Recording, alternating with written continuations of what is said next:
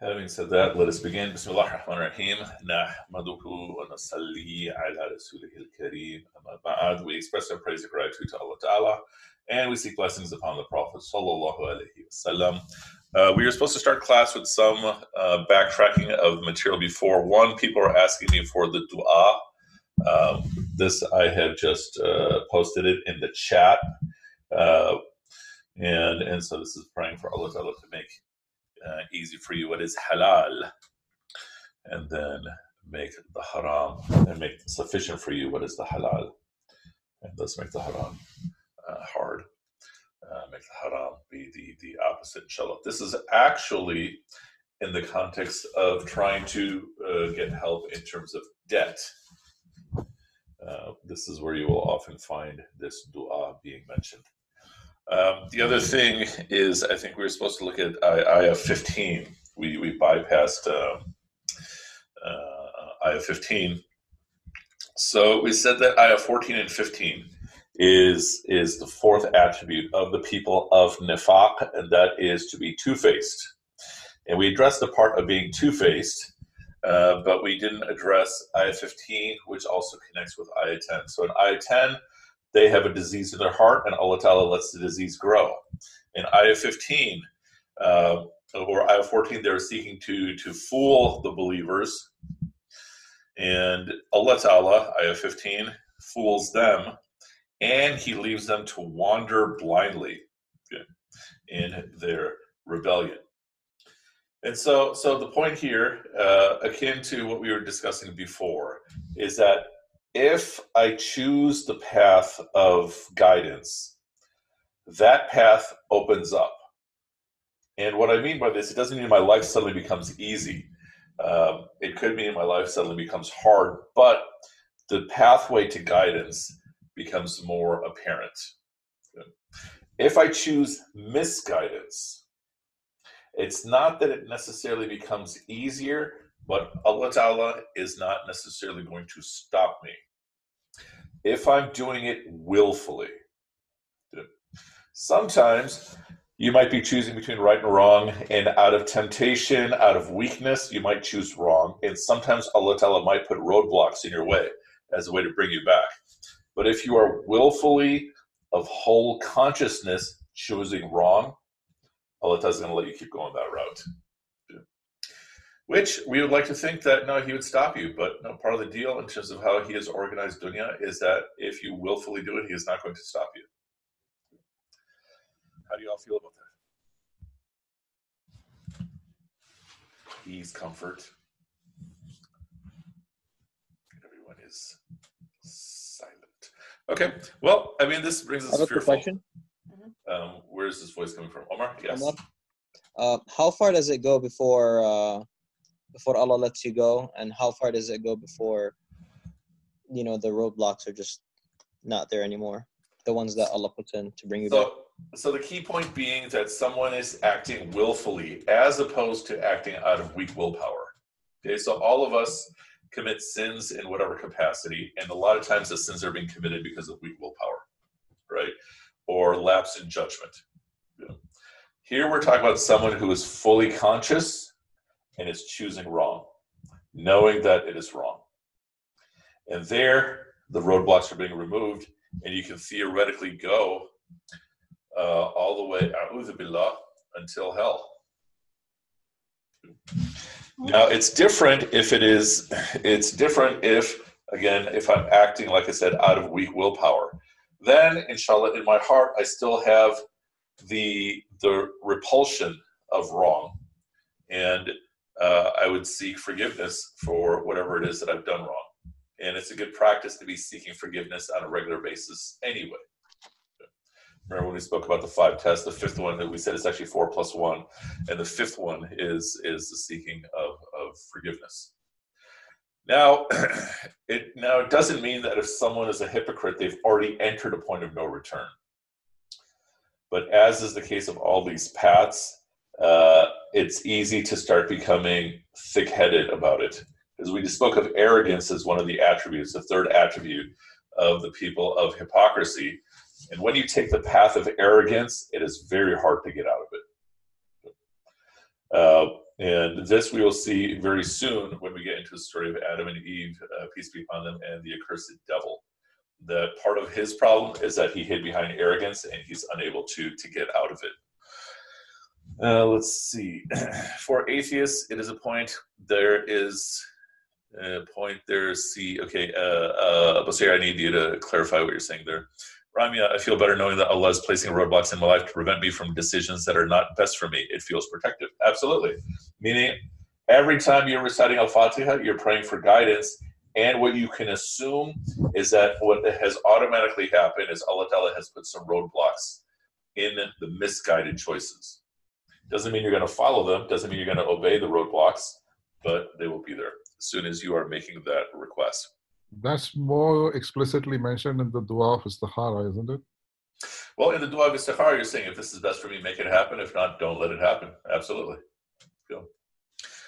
Uh, we also believe Allah guides us when we are misguided. Does that not apply here? So uh, Allah Ta'ala's guidance is always offered, but in the same way that I might be rejecting Allah's mercy with ingratitude, I might also be rejecting Allah's guidance. Remember, when I'm speaking of a roadblock, I'm not saying prevention.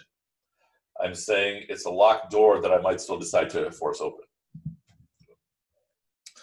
And then, uh, I need you to write it in a whole, a whole uh, complete sentence uh, for me to understand, inshallah. Okay, so this brings us back to, uh, uh, just to repeat a little bit, ayah 16. And the point we made about ayah 16, so it said that, okay, these are people who purchase air at the price of guidance, and the result is that they have no profit and they lose guidance. And the point that I was emphasizing there is one of the essences of your experience on this earth is choices.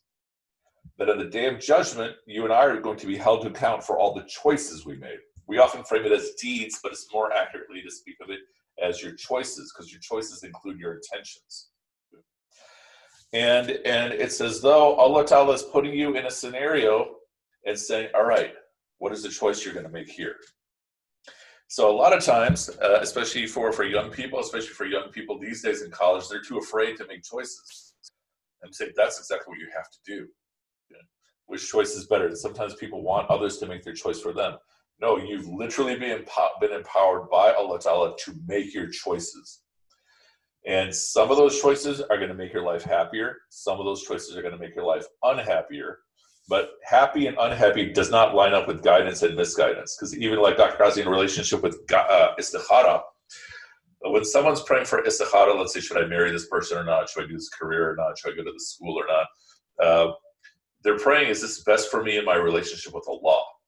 Okay. That is not saying, is this going to make me happier? Uh, look for you. Are you about to? Uh, you grab. Okay. Uh, okay. So, so the point being that when you are doing istikhara, you're actually praying, "Is this best for me?" as opposed to, "Is this going to make me happy?" Naturally, if you want to add an addendum to istikhara, if this is best for me, please make it happen. If this is not, please don't let it happen. But please make me be happy with it. Right? If you can add something like that. Uh, uh, uh, inshallah.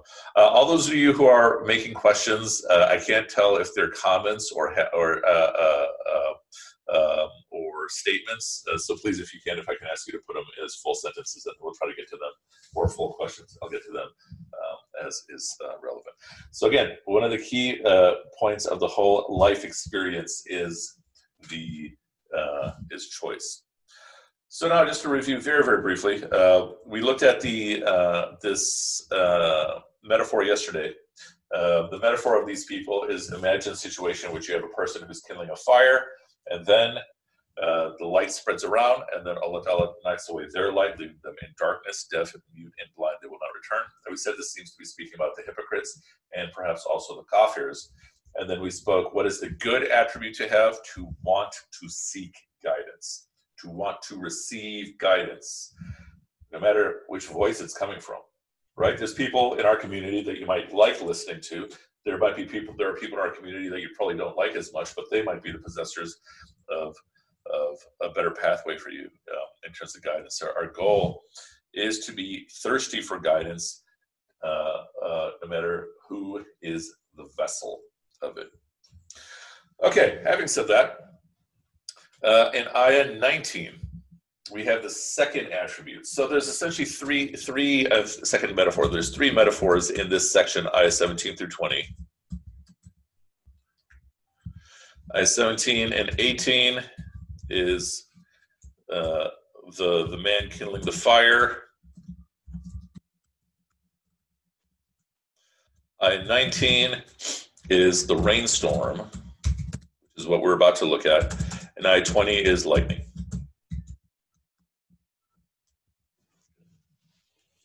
So this is what we're about to see. ayah 18, the rainstorm.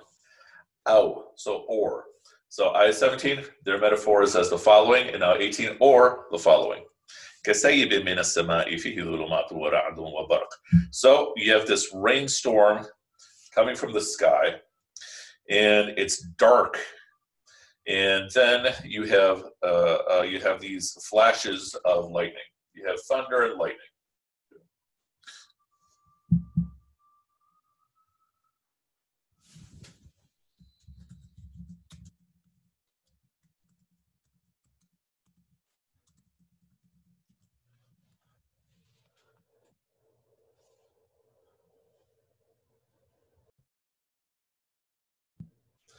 Okay, can you all hear me? You hear me? Okay. So, so we were saying you have this scenario in which it's a rainstorm, it's darkness, and you have thunder and lightning.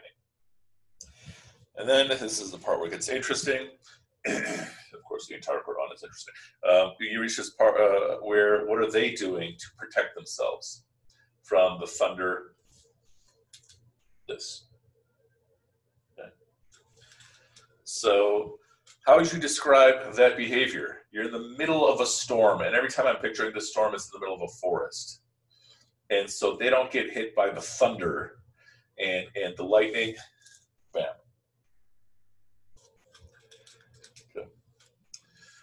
Uh, hey, Grant, give me something more specific. I think this is almost childish. And and or or basically irrational. Uh, what else would I do? Well, I'd probably get out of the thunderstorm. But what's the deeper point? the deeper point here is if I stick my finger in my ears, I have protected myself from the thunder. Is the danger gone? No. Lightning is still there. So it used to be that, and some of you I've, I've made this comment in previous classes. It used to be like when I was younger, younger to maybe like I don't know five, ten years ago. Babies used to love me. Like babies would crawl all over me. I'd be a jungle gym for babies. And something happened at some point.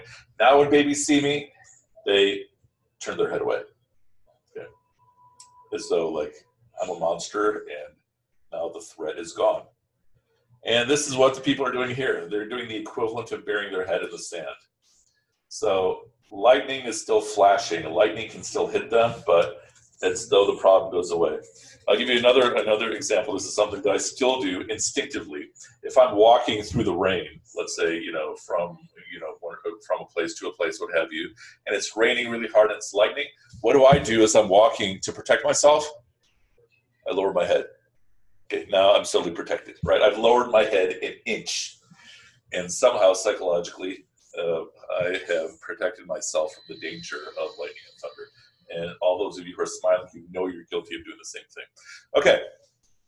So, so the point is that they are trying to protect themselves in a way that doesn't protect them, and they're trying to protect themselves from something that cannot hurt them. Can thunder hurt you? No. Thunder can scare you. Thunder is just a loud, but it cannot do anything to you. And that's what they're trying to protect themselves from. Why? At the end of the ayah, or uh, in the latter part of the ayah, because of fear of death.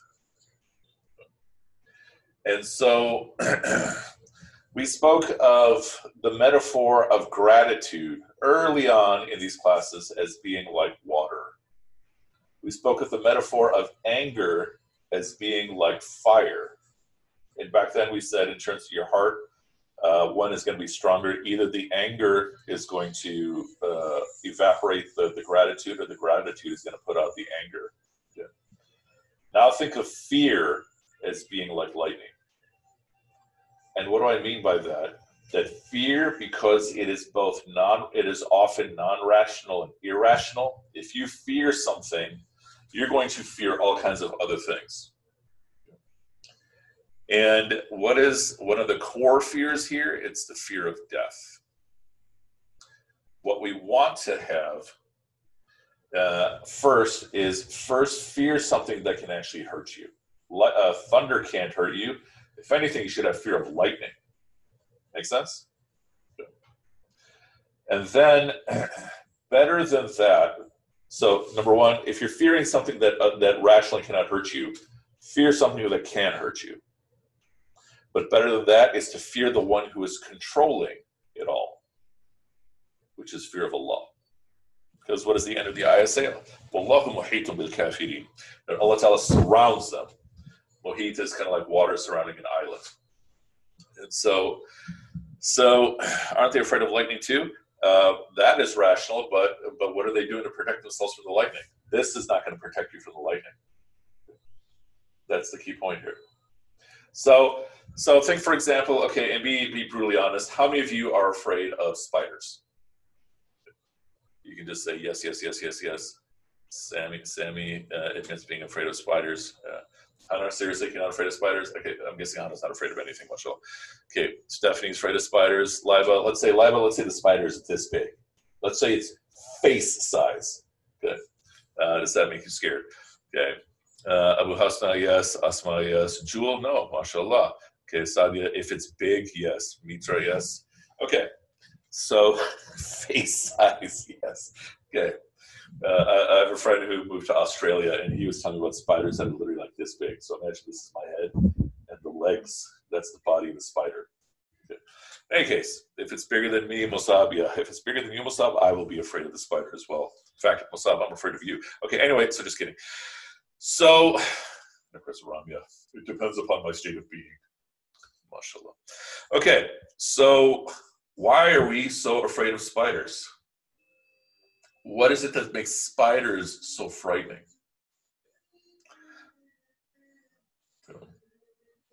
So unpredictable, but isn't a dog predictable? Spider Man, he's friendly. Uh, they're foreign, so you're anti-immigrant. Fine, uh, they're they're gross. Okay, pop culture. I don't know what pop culture is making you afraid of spiders, Leave. Um, I'm afraid of dogs too. You're probably afraid of dogs who are being eaten by spiders as well. Okay, one scene from Harry Potter. They will crawl into you. Okay, nice. So I'm going to give you some suggestions for why spiders are scary. Number one, you can't see their eyes. And if you see up close a spider's eyes, that actually makes them more scary. So, so uh, at the risk of getting to too many movie references, when, when Steven Spielberg was making E.T. back at the beginning of the 80s, how did he design E.T.? He gave him these big blue eyes. And so everybody in the world loves white people with blue eyes. And so we thought, oh, E.T., you're so piara, you're so cute, right? And so, so spiders, you can't see their eyes. And then when you look closely, it's like those 50,000 little black balls, right? Then another reason why, why spiders are, are frightening is when you have these eight legs, yeah, there's this unknown. Which way is this thing going to go? You know, is this going to crawl up my leg? Is this going to go inside Mahan? You know, what is going to to, to, to happen? You know, it's interesting. Uh, I don't know, Liba, if you were there, we were doing this exact lesson at Loyola. And the point I made is that, all right, if you're in Chicago, most of the spiders you're going to come across are going to be that small. Good. And they are as afraid of you as you are of them. If you accidentally step on them, they die. If they accidentally step on you, you jump and then you probably land on it and then they die. Okay. And so all the students were like, yeah, okay, I'm not afraid of spiders. And then suddenly someone screamed because exactly at that moment in the lesson, a spider started coming down from, from the ceiling. And so, in fact, that happened in a different lesson, also at a different school. So Nashin is saying, uh, Dr. Nashin is, is saying creepy, crawly, hairy. Are you talking about Dr. Mopi or are you talking about spiders? Oh my goodness, mashallah. Yeah. Sequestry, sequester. Um, it's making me lose my mind. Okay. So, so the point is that what is the essence, however, of our fear of spiders? It is this unfamiliarity that we then tie in with the unknown That's physiological. But it's a mix of physiology and your imagination. The part you can't control as much as your physiology, the part you can control is your rational interpretation of what's happening. And so try it if you see one of our little tiny Chicago spiders. Those of you who are in the Chicagoland area, uh, if you see a spider coming down, leave it alone. It will probably leave you alone. Meaning, let's say I'm working here typing on my computer and a spider comes down and I'm just typing along. If I don't do anything, the spider will probably go about its way. This is actually a recommendation for spiders that are not dangerous. It is to let them. it's to let them just be. No, uh, more than likely they're not going to join you and give birth to 35 more spiders. And why are we recommended to let it be? Anyone? Because that spider is a relative of the spider that saved the Prophet, peace be upon him, and Abu Bakr. Pretty cool, eh? Yeah. Yes, exactly. Spider saved the, the, the Prophet, peace be upon him. Now, this doesn't mean that uh, you get reckless you know, just like a bunch of Tabligh Jamaat in India right now that have a whole swarm full of people that have caught the coronavirus because they keep refusing to, to go home and go to the masjid. I'm not saying to be defiant.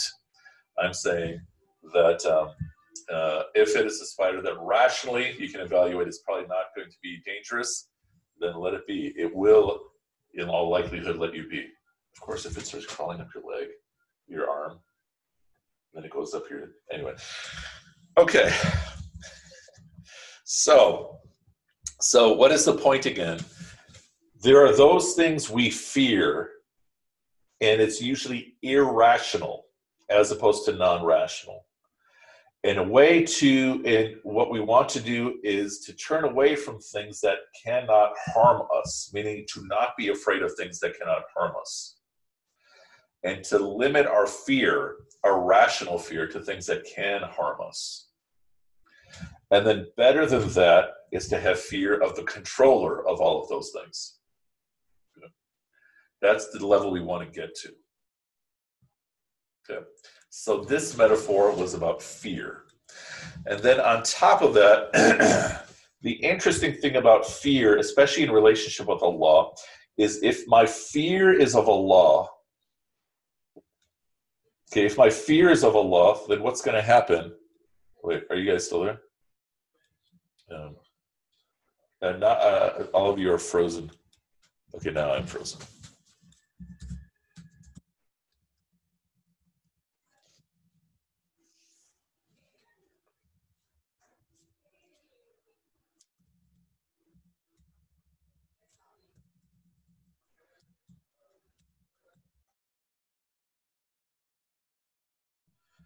Okay, we're back. Sorry about that. so, what are we saying here? That the interesting thing about fear in relationship to Allah is that if I am fearing Allah, then I'm running towards Allah. If I'm fearing anything in creation, then more than likely I'm running away from it. Is not fearing Allah a form of shirk? Uh, no, I would say no, it is not a form of shirk. Uh, but the point being that if I'm fearing lightning, I run away. If I'm fearing a spider, I run away. If I'm fearing Ahmad Abu Hasna, I run away. But uh, if I'm fearing Allah, then I run to Allah. Now, what ultimately becomes the fear, if I'm not fearing Allah, more than likely it's going to be a fear of death. And again, in the way lightning is jagged and seemingly unpredictable, my fear of death is going to lead me to fear anything that in that split second is going to bring me closer to death. So that little tiny spider, what is the essence of my fear that spi- uh, my fear of that spider? It is a fear of death, that the spider is going to kill me. But if I think about it rationally, okay, this little tiny spider can't do anything to me. Uh, you know what silverfish are? Um, if you get around to it, do a Google search for silverfish and imagine like one like this big, you know, because that's even less dangerous than a spider and is more scary looking. Okay, so um, can I repeat this? Um, you want to shift from fearing things that you can that cannot hurt you to fearing things that can hurt you, and from fearing things that can hurt you to fear of Allah. So why do those fears have to be mutually exclusive? Uh, I'm not quite understanding the question. Uh, which fears am I saying are mutually uh, uh exclusive? Yeah. Uh, am I saying that all worldly fear comes back to fear of death? It seems as though that's the case. Yeah. Okay, so this metaphor was about fear, fear of Allah versus fear of death. Oh, very good question. Uh, those two are often mutually exclusive unless your fear of death. Did I freeze again?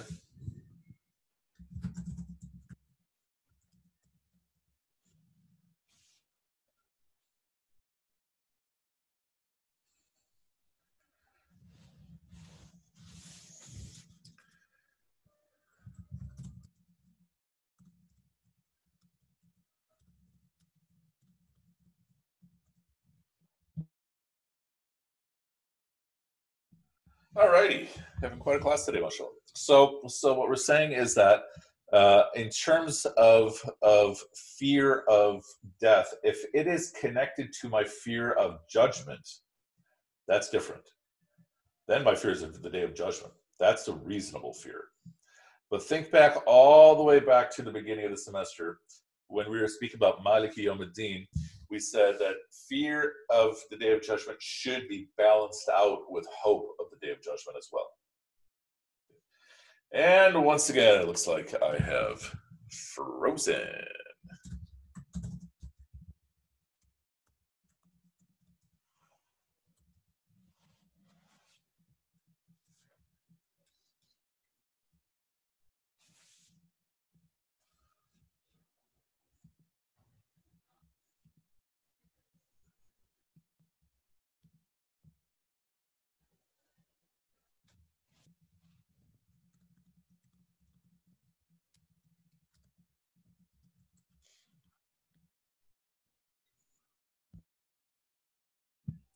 All right, Bismillah ar-Rahman rahim Let us let us hope we can make it at least for a few more minutes, inshallah.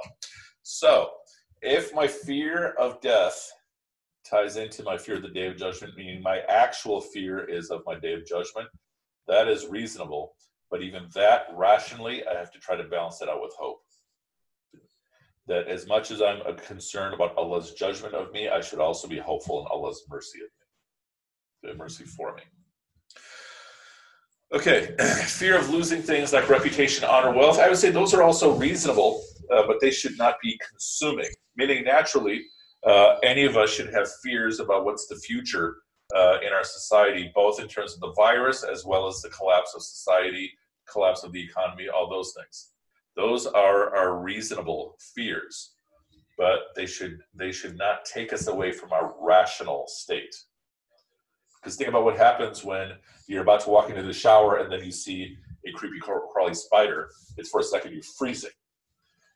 So naturally, you know, all of us who have kids, mashallah, we are going to be repeatedly concerned about about them, their well-being and such. Perhaps even more than we're concerned about our, our own well-being. That's still normal because that that's not taking us away from our rationality.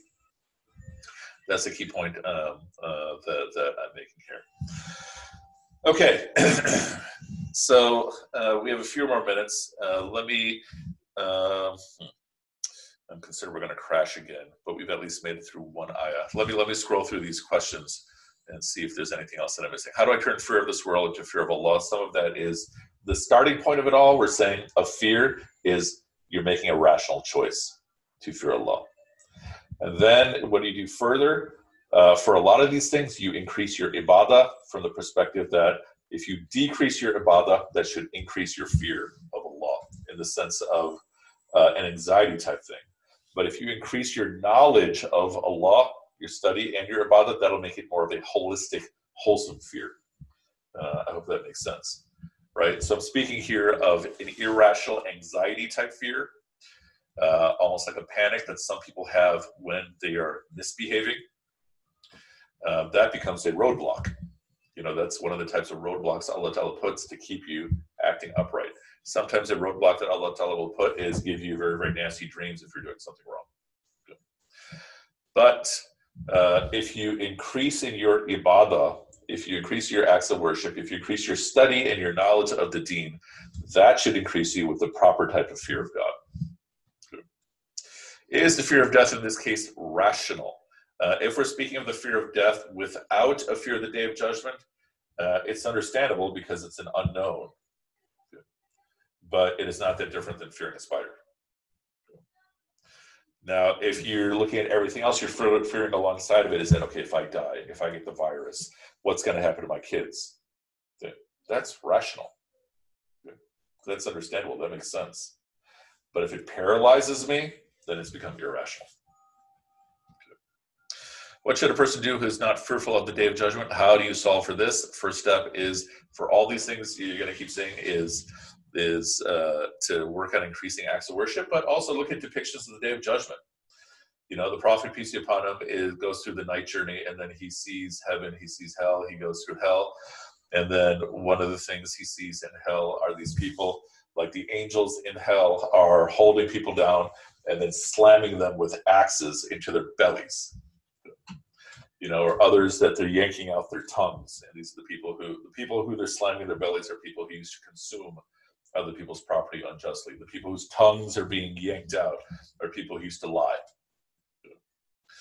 And, and so the day of judgment is, uh, uh, at least start thinking and getting an understanding of what happens in the day of judgment. But again, it should be fear and hope. And it may be if that is it comes across as too fantastic, the first step is to take it as actually something real. What about people who are, have uncontrolled phobias or anxiety? That is a very good question. That I would connect that more with physiology and uh, be in the realm of mental health as opposed to spiritual health.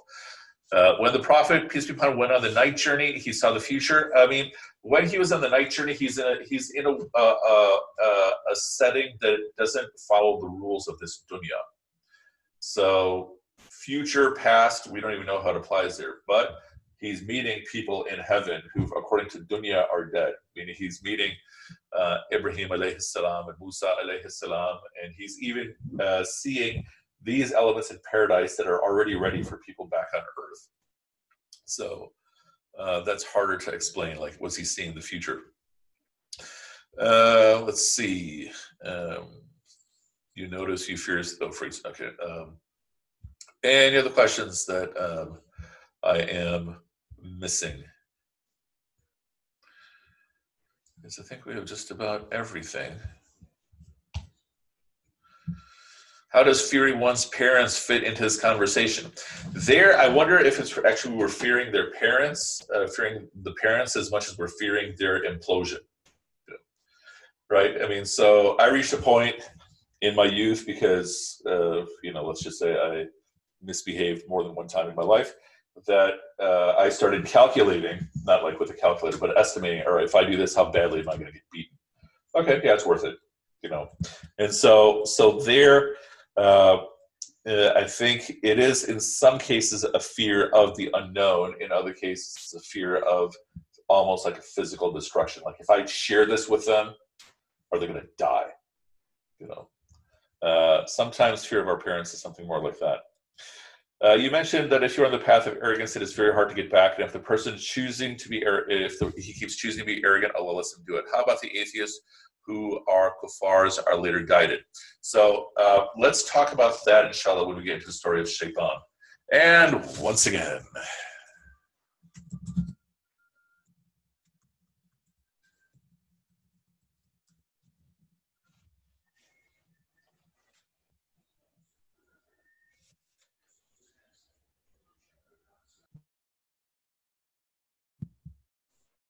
uh, here. Okay, so so the point being, uh, to to the question about arrogance, uh, uh, Sadia, raise that question when we get into the story of Shaitan, because then we will be getting into uh, uh, arrogance there, inshallah. How would you help us understand the connection between mental and spiritual health? That is uh, worth an entire class, but if we think back to the diagram I made a class or two ago about the different parts of the self, you have the body, you have the mind, you have the heart.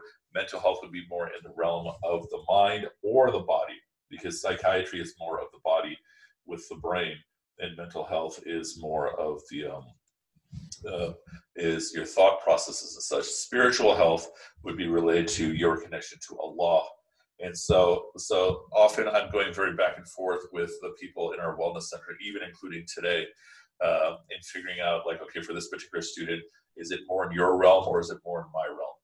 And if it's more behavioral, uh, then we often go with the uh, attitude that's more in their realm. If it's more related to some sort of inner comfort, then often our approach is that it's more in in uh, my realm. Uh, what if you are made to fear someone due to constant retribution? Uh, that if it's retribution, uh, then I may have done something wrong. Then again, is this is the key? The key issue here is is how is where is the fear in me? Is the fear dominating me to the point that I can't function? I'm running away, or is the fear something that is in my mind of things that I have to take care of? If it's dominating me, then uh, then I might have to try to do something very seriously about it. Why does punishment have to be so harsh on the day of judgment? Why can't God just delete disbelievers out of existence after death, for instance? Well, some of the people that are put to the day of judgment will also, once they're done, be granted paradise. And and but the why question, the deeper answer to that, and I'll give you the hint of it. We can discuss this as we finish all this.